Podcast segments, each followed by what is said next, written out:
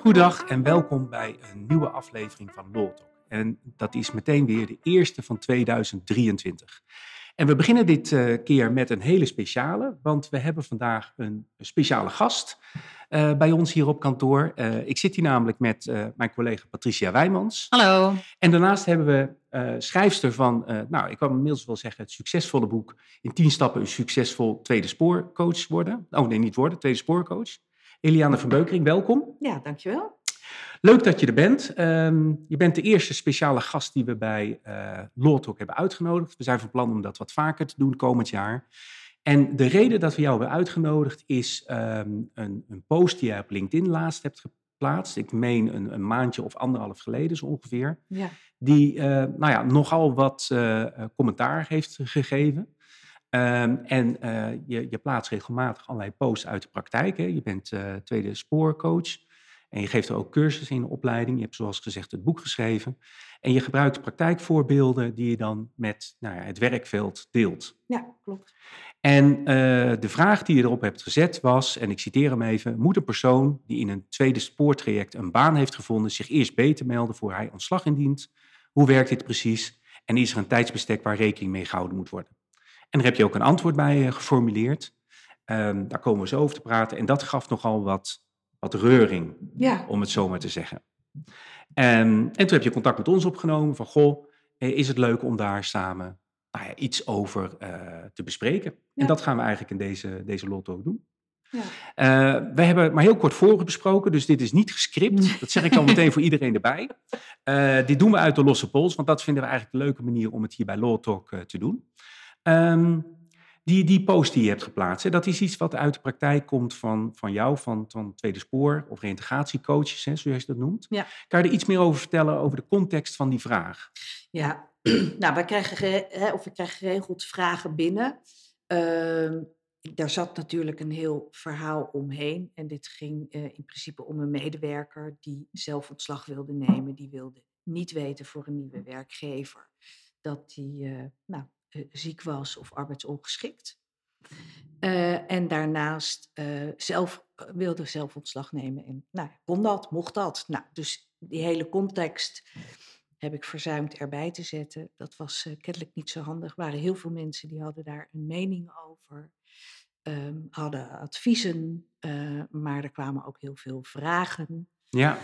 En um, nou, dus ik dacht, ja, hoe zit dat nou eigenlijk? En Precies. kan ik uh, nou, mijn achterban, zou ik maar zeggen, wat beter informeren ook van, nou, wat mag nou wel, wat mag nou niet? Uh, hoe zit dat nou eigenlijk juridisch uh, in elkaar? Ja. ja, dat zagen we inderdaad. Er was inderdaad veel commentaar op, hè, vanuit Ja. verschillende invalshoeken. Ja, zeker. Um, allemaal mensen, nou niet allemaal, dat, zeg, dat kan ik niet zeggen, maar wel mensen uit het werkveld die ieder vanuit zijn eigen perspectieven naar keken. Uh, en wij kijken daar als juristen naar, dus wij zijn geen bedrijfsarts. Uh, helemaal niet, maar um, ja, hoe zit het, het juridisch dan als een medewerker? Ja, een andere baan kan accepteren, terwijl dat hij nog ziek is bij uh, zijn huidige werkgever. Uh, moet je dan ziek melden, moet je ontslag nemen of wat dan ook. En er zit dan ook nog eens een keer een verschil tussen, ja, wat kan er, hè, wat kan je onderling afspreken, wat is verstandig, wat zijn de consequenties daarvan. Ja. Um, want dat is, uh, da, laat ik met die aftrap meteen beginnen. Uh, in feite kan alles.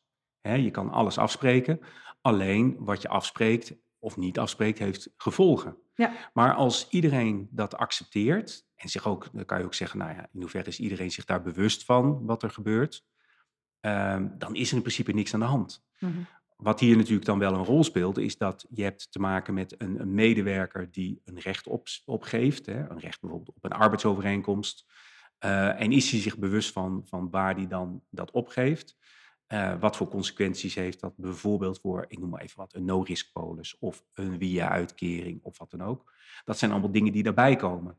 En wat mij in ieder geval opviel bij de reacties uh, bij wat je erop hebt gezet, is dat ieder vanuit een bepaald belang wat die medewerker heeft dat benaderde. En ik denk dat dat, dat ook op zichzelf juist was. Um, terwijl jouw insteek volgens mij was veel meer vanuit praktisch oogpunt, ja, moet je dat dan doen? Nou ja, als jij bewust ervoor kiest om bepaalde rechten op te geven, je weet echt waar je aan toe bent, dan is er niks mee aan de hand.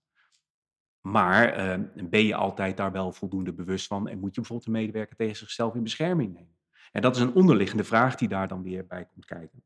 Ja, en uh, ook vanuit de rol als, als tweede spoorcoach. Hè? Dus, dus wat moet je daarin adviseren? Uh, moet je daarin überhaupt ad adviseren? Ja. Uh, ben Ja. jij daarin een, een speler of ben je degene die alleen maar informeert? Ja. Hè, dus, dus dat vind ik dan ook nog wel interessant om, om het eens met elkaar over te hebben. Van hé, Ja. maar wat is nou je rol en waar houdt die nou eigenlijk op? Nou, laten we die vraag Ehm. meteen erbij pakken. Wat vind jij, Patricia? Nou ja, ik denk dat je moet oppassen als tweede spoorcoach dat je voor de een of de andere partij juridische adviezen gaat geven. Eh, maar ik denk wel dat het heel verstandig is om een beetje te weten, hè, hoe, hoe zit het nou juridisch in elkaar? Wat zijn de, ja, de risico's en de belangen voor beide partijen? Dus ik denk ook goed om je bewust te zijn van de belangen van beide partijen. Eh, en dat je partijen daar in ieder geval op kunt wijzen van, oh ja, weet je, er zijn verschillende smaken. Denk in ieder geval hier en hier en hier aan. Weet je. Denk aan eh, eh, sociaal-zekerheidsrechtelijke aspecten. Weet je. Als jij nu je baan opzegt, wat kan dat voor consequenties hebben voor een ziektewetuitkering, een WIA-uitkering, een no-risk-polis? Ehm, eh, hoe ga je een dienstverband eventueel beëindigen? Moet je dat dienstverband wel beëindigen? Eh, zijn er nog andere oplossingen? Nou ja, dat je in ieder geval een beetje kunt adviseren. Ja. Een beetje kunt wijzen van, nou ja, denk eens aan deze oplossingenrichtingen.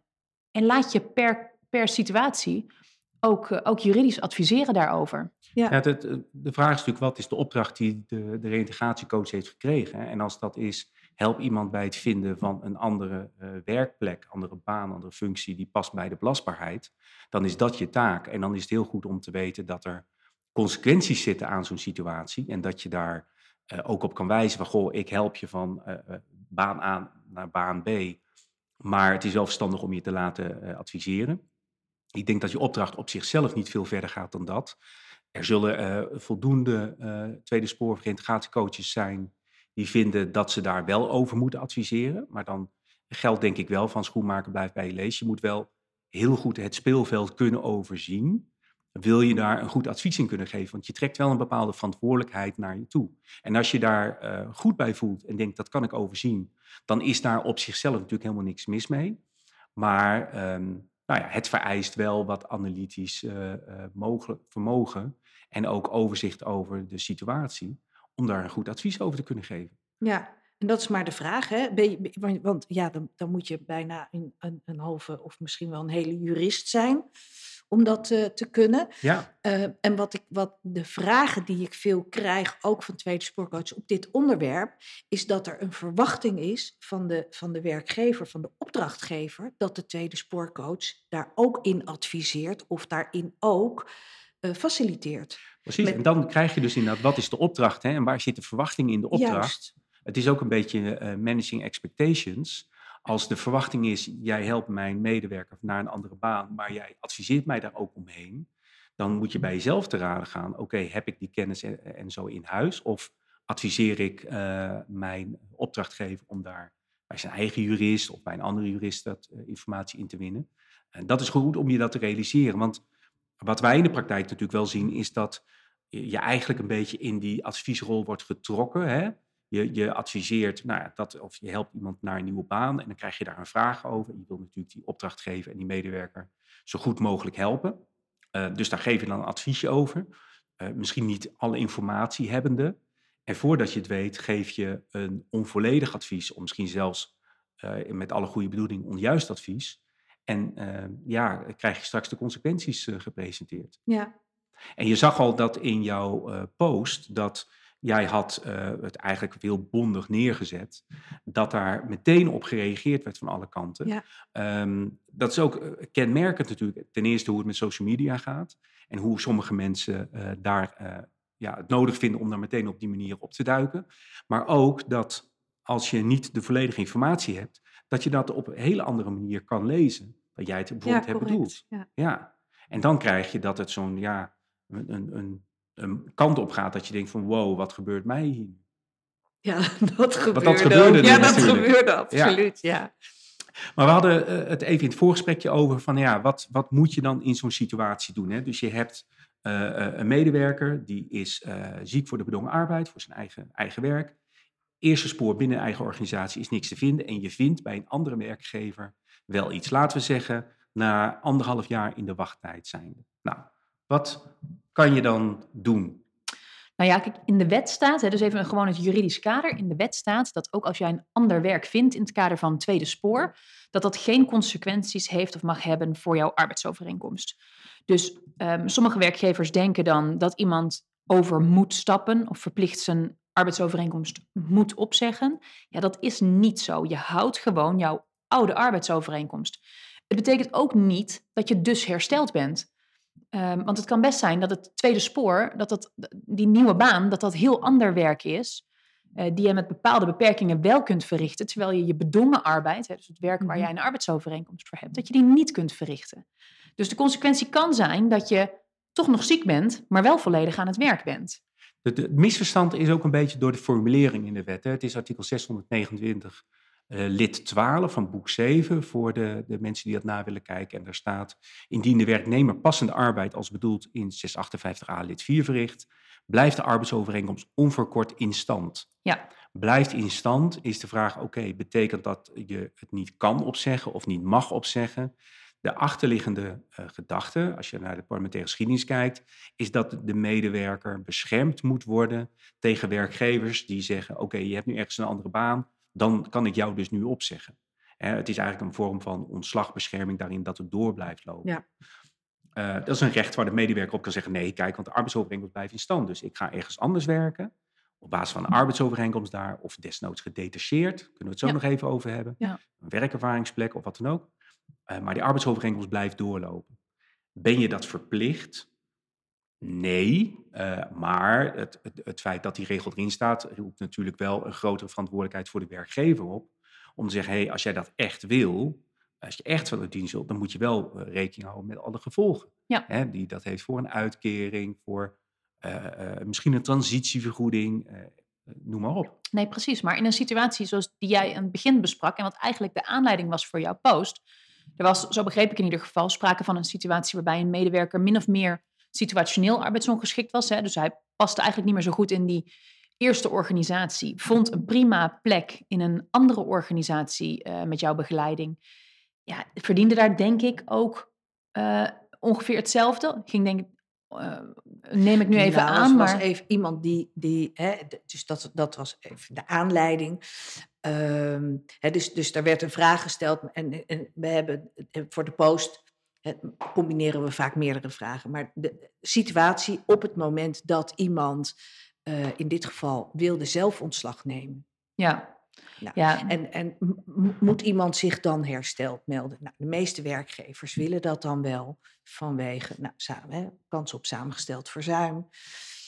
Um, gewoon het dossier kunnen sluiten. Gewoon ook heel ja. praktisch, hè? Kunnen, ben ik er Kunnen, kunnen sluiten. En die medewerker, ja, die wilde dat gewoon. Punt. Ja. Nou, en dan, ja, natuurlijk, daar zat nog heel veel, uh, kwam daarachter weg en het uh, is eraan vooraf gegaan.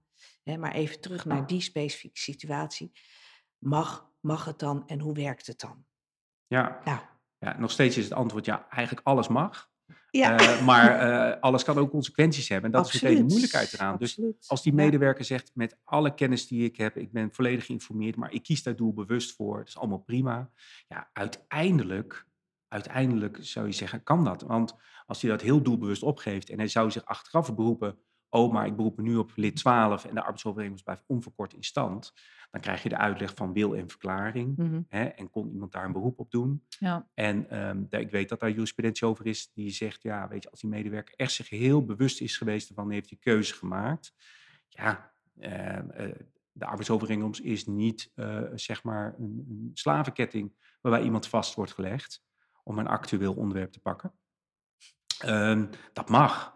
Alleen het gaat wel om die uh, bewustwording, dat iemand uh, weet waar die, uh, nou, wat hij doet en wat ja. de gevolgen zijn. Ja. ja. Maar goed, als je zelf dus opzegt, dan kun je als werknemer even, stel deze medewerker die zegt op, accepteert een andere baan, valt dan toch weer volledig uit en wordt in de proeftijd ontslagen ja, die kan mogelijk wel een probleem hebben ja, als die aanspraak wil maken op een ziektewetuitkering. Ja, ja. of dan wel hè, of, of, of een WW-uitkering ja. of, of, wat dan ook. Ja, ja dat klopt. Hè, dus dat, dat, dat is één optie dat nou, waar, waar je rekening mee zou moeten houden.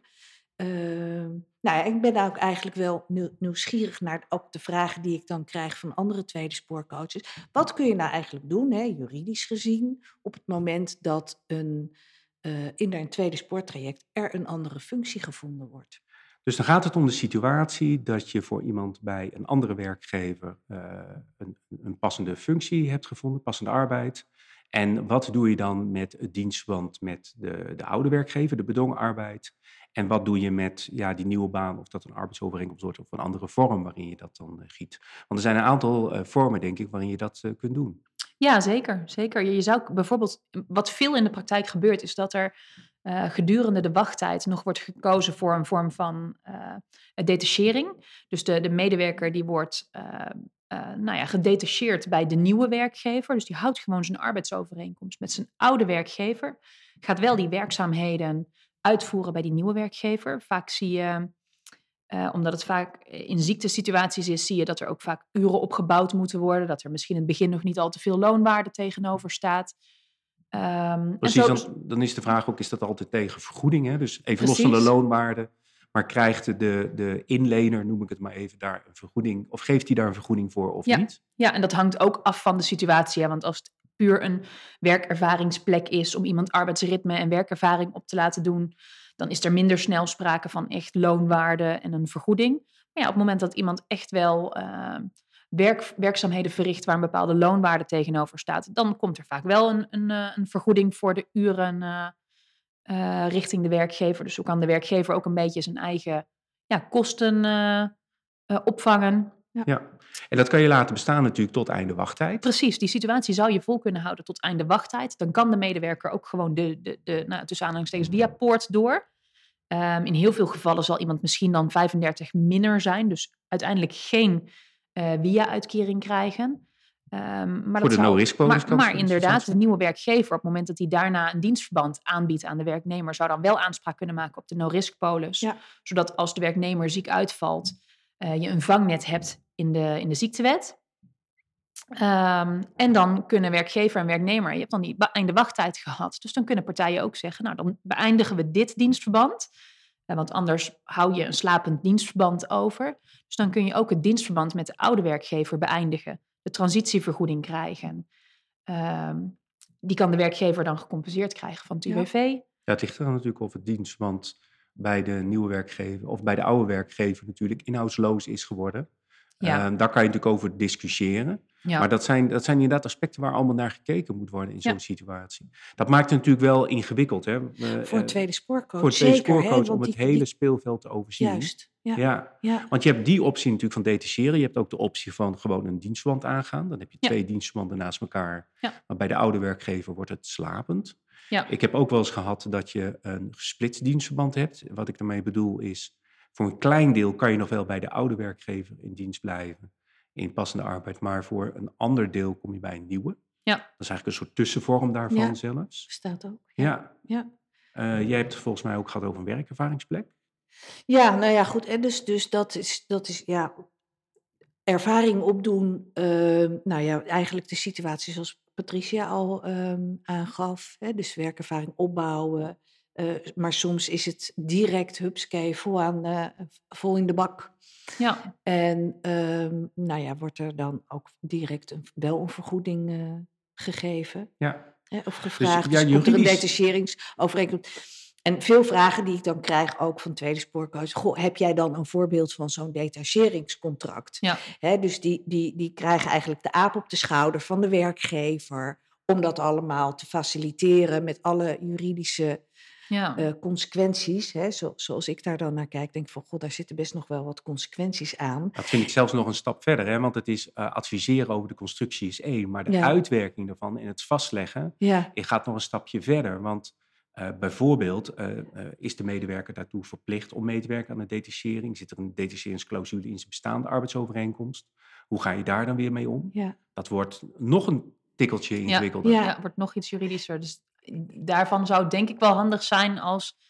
eh, ja, ik- denk als, als tweede, tweede spoorcoach dat je daar je vingers niet aan moet willen branden. Nee, dat denk ik zelf Eh, ook. ten- Maar, tenzij je daar wel echt expertise op hebt. ja, Maar daarvan zou ik zeggen, ja, weet je, daarvoor moet je toch echt je eigen jurist of een advocaat voor, voor raadplegen om dat goed, eh, goed te checken. Of desnoods zeg je, joh, ik heb hier wel een model als dat in de branche gebruikelijk is, wat, wat nog wel gebruikt wordt. Ja. Maar laat het wel echt checken. Want ja, iedere situatie is natuurlijk anders. Het gebruiken van een model kan ook gevaarlijk zijn. ja, volgens mij is het altijd een kwestie van maatwerk. Maar hoe kijken jullie daar tegenaan?